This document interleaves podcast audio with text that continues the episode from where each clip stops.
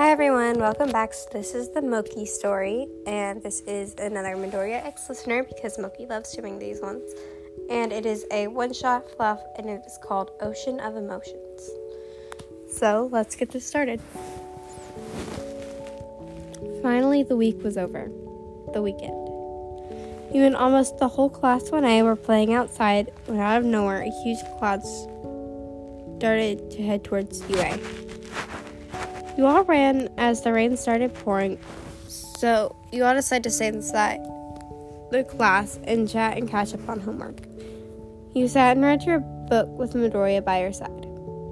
You heard a loud noise and a huge light from the clouds. Thunder. Perfect. You think to yourself, you really enjoyed thunder. It made you feel safe. Well, that was not Midoriya's case. When lightning struck, Midoriya flinched and sneaked into his door.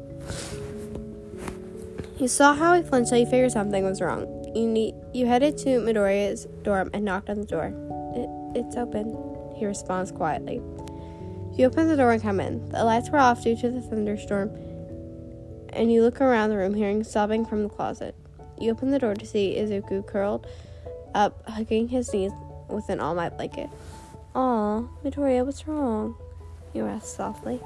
Trying not to scare him, you sit next to him and hug him loosely. Uh, um, um, uh, I'm scared of the thunder. He stutters and look and looks away from you. Can I ask why? You say. Izuku doesn't respond and just breaks his head into his knees again. Okay, tell me when you're ready. You say, clear and clearly understanding he's uncomfortable talking about it.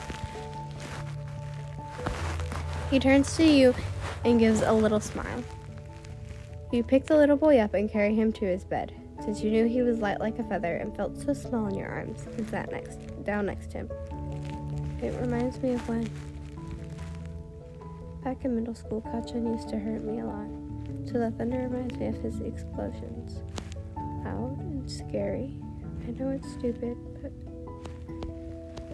Izuku responds to your question after a while on his bed, holding back tears. You felt a wave of sadness in your heart. The poor boy was reminded of such a traumatic time.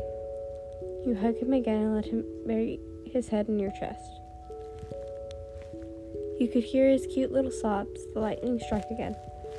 He clings to your shirt tightly and sobs even more. Rub his. Hey, Zuko, you're safe with me. Don't worry, I won't hurt you anymore. You quietly repeated those words until he felt safe enough to let go of you. He would still flinch, but not as badly as before. He, you stayed with him for the next couple of days, letting him cry out everything he needed to. After that, you recommended him a therapist, but he still sometimes comes for you and hugs and comfort since he felt the safest around you. I know it's really short, but he's a soft boy and it's cute, and I feel like I'm just gonna post this as a sweet little thunderstorm type story to help. So, yeah. Please enjoy it. Bye.